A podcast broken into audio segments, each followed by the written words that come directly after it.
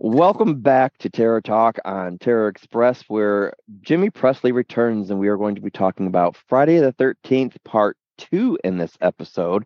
You know, Jimmy is author of A Bloody Halloween, which is available now on Amazon. And Jimmy, where else is that available?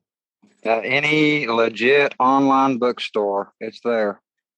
There you go. Blood and gore, body count, very graphic novel being made into a screenplay. Uh, yep. So, so we are going to talk about the first sequel to the nineteen eighty classic uh, Friday the thirteenth. And Jimmy, what I'm going to ask you right off the bat here about Friday the thirteenth Part Two. What's your favorite kill in Part Two? My favorite death is is probably Mark's death in the wheelchair, just mm-hmm. because it was so sudden the way it happened, and it's pretty graphic um, and brutal. It's tied with Scott, uh, his death in the. Uh, The foot snare um, to me, because once again, it's someone who's absolutely at the mercy of Jason. Uh, doesn't even have a chance for defense. Um, mm-hmm. Right. Just that to me, those two kills, and for the whole franchise, actually stick out. So not just Part Two, but just, you know, he he, he had them where he wanted them. Yeah, he did. Uh, and I think that um, Part Two to me, I think the kills compared to Part One are a little more visceral. Yes. Uh, like like you have Mark in the wheelchair, you have Scott hanging upside down, you have Sandra who has Jeff on top of her so she can't move. Oh, um, yeah. You know, and I, she she didn't really even have time to talk at first when you see someone coming through your door with a spear.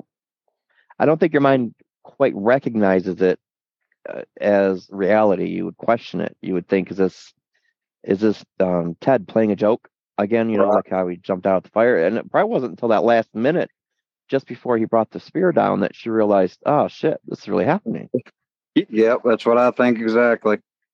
Yeah. And uh, I think the only death in Part Two, which, I mean, it's a terrifying scene, is I'm going to say Vicky, who is my favorite character in Part Two. I, I crushed pretty hard on Vicky through, through most of my uh, adolescent years. And I, I was fortunate to tell Lauren Marie Taylor that story. I have had her on the show. So uh, listeners, go check out Lauren Marie Taylor. Her episode is called She's Dead. It's available now on season one of the Terror Express. But um, her her character, when she was getting killed, I, I get the fact that she was terrified, and I get that she was kind of shocked and, you know, seeing her friends there. But she was right next to a door. She could have ran out. I don't know. What are your thoughts on, on Vicky's death? Yeah, but I'll tell you, she was one of my favorites too. And um, mm-hmm. I was fortunate enough to, I got her autographed to a friend uh, when she did the Crystal Lake, uh, the thing they do every year up at the camp where they stay over the weekend.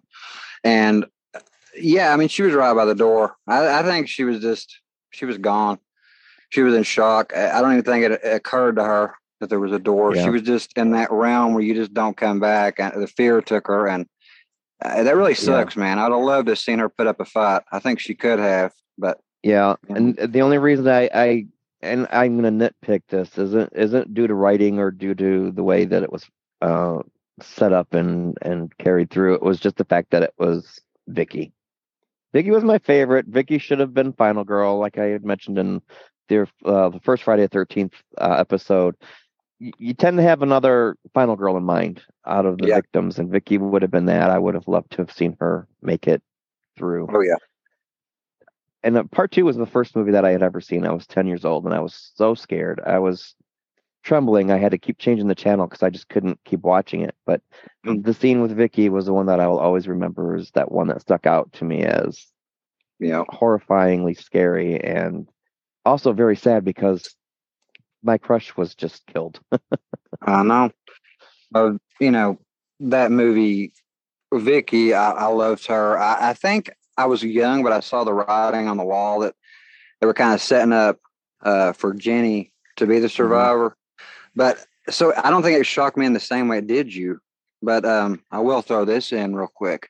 Just on that note of the scene, that's when really when you first see Jason in that one. Um, with Vicky's death, and it uh that did for uh to windows what Missus Voorhees under the bed did to me. Mm-hmm. You know, the same kind of effect. Oh, yeah. Uh, as a child, I was scared of windows and beds from mm-hmm. the, you know, just these two movies alone. So like, you know, what's next? The bathtub. No, I, I I totally understand with the the whole jump scare of the window at the end. A lot of people call that the dream sequence. I think it happened. Yeah.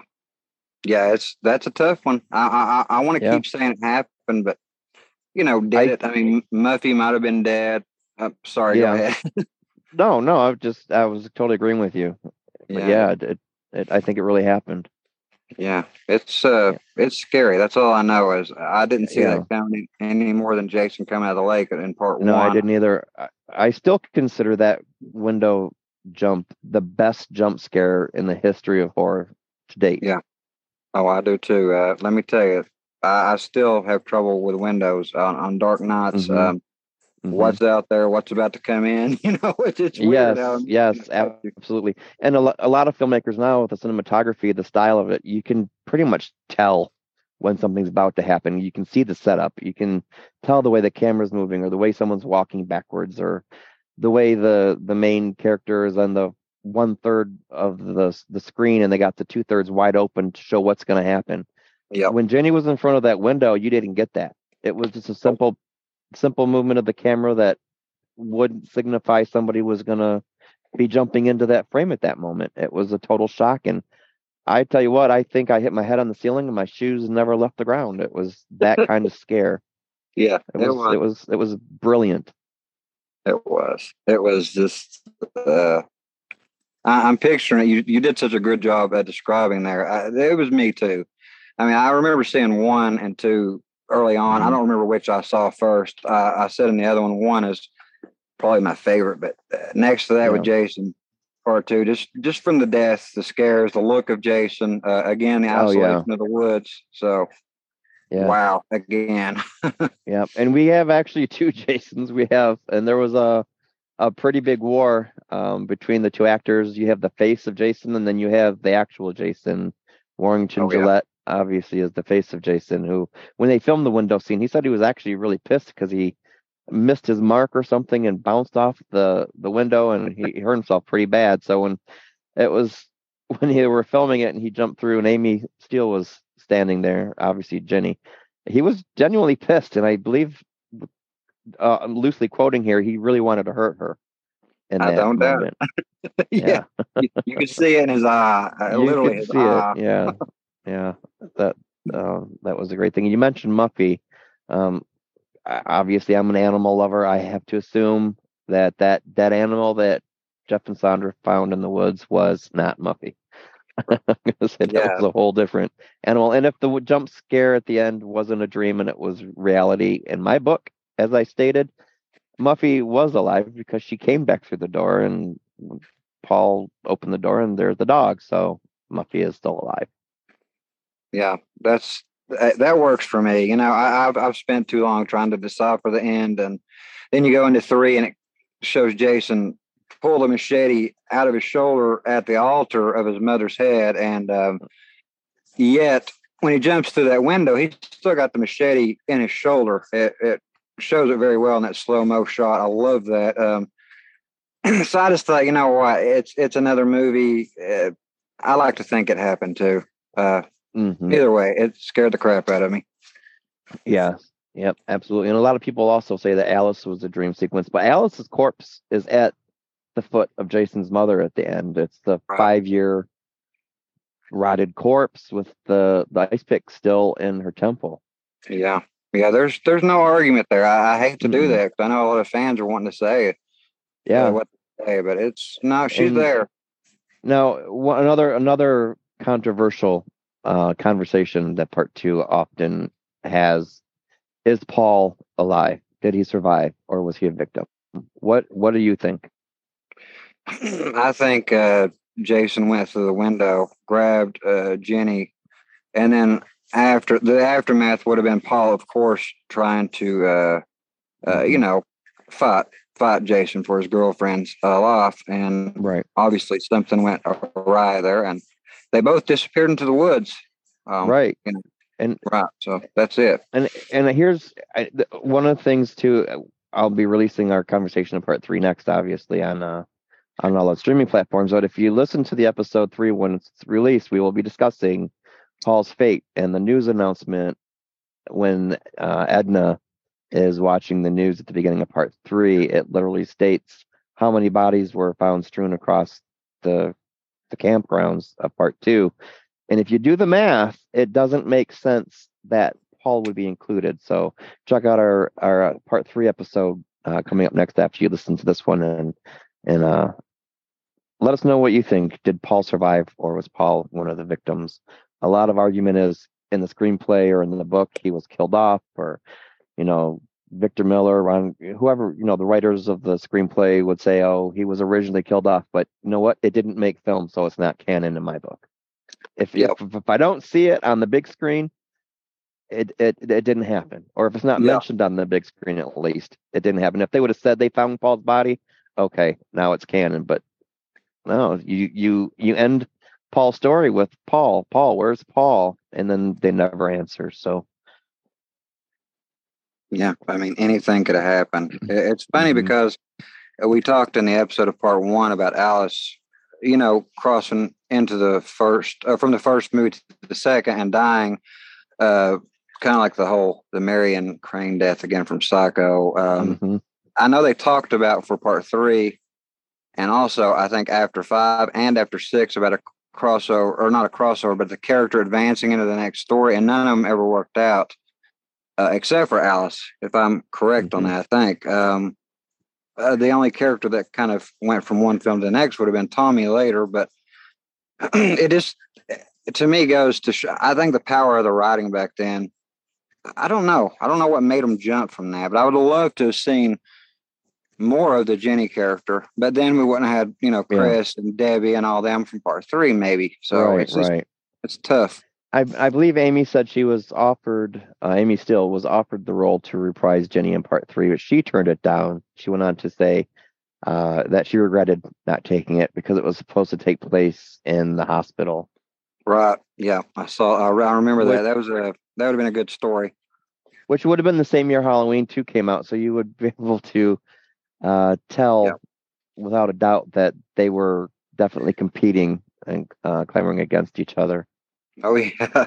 Now I believe didn't Halloween two come out in nineteen eighty-one? I don't want to give the wrong information. I know they, they came out pretty close yeah, to was, each other. I don't want to say they came out the same year. If I might be off by a year, but they did come out relatively close to each other. Right. Yeah, it was eighty-one. It was three years after the yeah. uh, Halloween one. Right. Right. So we would have had Michael and Jason both in the hospital trying to get their target. But, uh, I, I'm I'm glad it turned out the way it did. I love Jenny. She's a strong final girl, but Chris is my favorite. Like I said, part three is my favorite movie of all time, not just in the franchise, but like ever made. So um, I'm glad three is what it was, but part two will always be magic for me. It was, like I said, the first one that I had ever seen. What was your least favorite kill in part two? Let's see. Um, oh. That's a tough one because they were all pretty good. I'd say, um, I want. I don't want to. I don't want to put her in a bad light, but it probably would have been, you know, Vicky. Mm-hmm. Uh, I mean, she got her leg slashed, and then she just kind of. It looked like he stabbed her, I guess, in the chest with a knife. Um, and she slid down the wall. It was all the buildup was really good, but I thought it might have been weak compared to the. To the rest yeah. of the kills in that movie, you know. I I I like the way they executed the scene. Other than the fact that she could have ran, I get she was paralyzed with fear. I have to say my least favorite in the in the installment would be Terry, only for the simple reason is it, it's an off-screen kill, and uh, that yeah. was the only off-screen kill in part two. And I felt I felt like they could have, you know, given her something. Now you you see her body obviously at the base of um, Pam's. Pamela's shrine, and wow. you do see the side of her face. If you see it when, I believe it's when Paul and Jason are struggling, they show Terry laying there, and you can tell the side of her face. It looks like her cheek was um, almost cut off. Ouch. If you look at it, yeah, there's a really good shot. And now in the book, in the novelization of part two, Terry was slammed, the side of her head was slammed against a tree. So if you keep that in mind when you watch part two and you see Terry's corpse laying there with the side of her face, you know, banged yeah, up the way it is, it it, it could fit. Absolutely. Yeah, I so absolutely. I, I do believe he he definitely slammed her against a tree, and she's in the woods. So obviously there's plenty of trees for that opportunity. Oh, yeah. Yeah. I, that's, I, speaking of trees, it reminds me of my third favorite death in that movie, and it's, and it's old Ralph. Um, you know, he was kind of being a, a little bit of a pervert, but uh, his death always scared me. And it was, you just reminded me when you talked about the trees, because of the way Jason wraps that barbed wire from hand to hand, mm-hmm. you know? Mm-hmm. and yeah. Get, it was just, wow. Yeah. Yes. And then when he when he's in the pantry uh, later on at the end, and uh, Jenny oh, yeah. jumps out the window. Now, we talked about the window scene being a jump scare. There's a lot of tremendous oh, yeah. jump scares in part two. You've got the pitchfork through the roof of the car. You've got the the pitchfork through the door when she's standing next to the door. You got him crashing through the window um, when she's still in the cabin before she even, you know, before the end of the movie. So there's a lot of. Yeah, great and jump I, scares, and I think that's why part two stayed at the top of my list for so long. Yeah, me too. And well, you know, it's funny because I never really put that together, but you're right. Jason goes to the window after her, which she's at the sink mm-hmm. before she goes to the pantry. Yeah, and that that that again is another window scare. Maybe my little psyche. Yes, uh-huh. you know, put that yeah. together. Jason yeah. fucked you up for windows. yeah, he did. And then when uh, Jenny climbs, um, breaks through the window and she jumps out, that was actually Amy Steel. So that looked like a stunt that she had actually done. Um, yeah. And I'm wondering if there's if there's any record of, of Amy talking about that. And perhaps she made stunt stunt person pay. I know a lot of people would say, oh, I did this in the movie and I got paid for it. I'm wondering if that might be a, an example of that. And if you watch part three, there's a scene where Dana, um, I'm sorry, Chris, when Chris jumps out the window and she lands from pretty high, it oh, looks yeah. like that she may have done her own stunt in that too. So these, these characters, they're badass. They are badass because every time I watch part two, especially, I see Jenny hit the frame of that window and mm-hmm. the whole frame board gives out and she mm-hmm. just drops onto that pile of logs and she hits hard. And then you're, uh, with Dana or Chris, like you said, it was the same. I mean, it looked like she was out of frame, which had to be six or seven feet when her legs hit the mm-hmm. ground. Yeah. Yeah. That looked, they were, they were badass. That's a good word. Yeah, they were. And I love the fact that Jenny was the, the smart final girl out of the franchise. You know, she majored in psychology. And I love I the love fact that. that what saved Ted's life was the bar and the, him staying there and waiting for the bar to fall down on him. Was there anything else in part two that you liked or disliked that you wanted to mention before this episode ended? I just, I, I think everybody that watches the uh, the first two, especially, uh, they get captured not only by the the evil intention of the the you know the antagonist Jason, but or Missus Voorhees in part one. But it's mm-hmm. just what I love the most, and this may be a little off the question, but. I think it's just that setting, the Packenack Lodge and, and the, uh, mm-hmm. the cabins. And it's just the way they filmed it. And mm-hmm. there, I did, there's this, it's, there's this magic that you can't grab in films today. And I'm not putting every movie down. It's just, I can't seem to find that. No, same I, kind of magic. I totally get it. The nineteen eighties definitely had that magic that's never been replicated. It, the night, the eighties, especially the Friday the thirteenth films, especially the early Friday the thirteenth films. I'm going to say the first four. Oh yeah, captured that. That was the lightning in a bottle four times. It's just like I said, Watchmen was like magic. There's just something there. I don't care what the critics said at the time, that the trash or the gore. It was just there was magic and true fright. And that's that's what was magic in itself was when the critics would would trash these movies. You know, you'd want to see them because if Siskel and Ebert are saying this movie's an abomination, here's Betsy Palmer's address. Write her a letter or go ask her why she made this movie, which was bullshit. They never should have done that. But um, it, it just tells you if, if they're trashing this movie, I'm going to want to go see it and I'm going to love it. Yeah, I wish I'd been six, seven years old when they came out. Like I said, I, yeah. they were a little old by the time I saw them, I guess five, six years old. Um, but wow, the impact is still there. It's amazing. Yeah, it, it, it is definitely still there. Absolutely.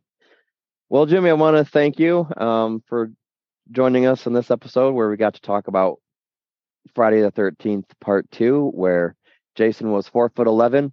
And in the next episode where we talk about Friday the thirteenth, part three, he is six foot two. So Yeah. Jason, over the course of that night between part two and three, grows a lot. Whoa. He did. So he got hunchback watch out. Too. Yes. Yeah, so, so watch for that in the next episode that we're discussing. Um, you can reach out to me on Cameo for the Terror Express podcast if you'd like a message sent out to anybody for only three dollars. All proceeds raised there will go to animal charities, foundations, and organizations to help animals in distress and need.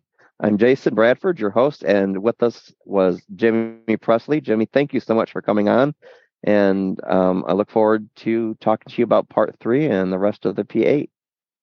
Yeah, that sounds great. I, I had a great time. I appreciate it.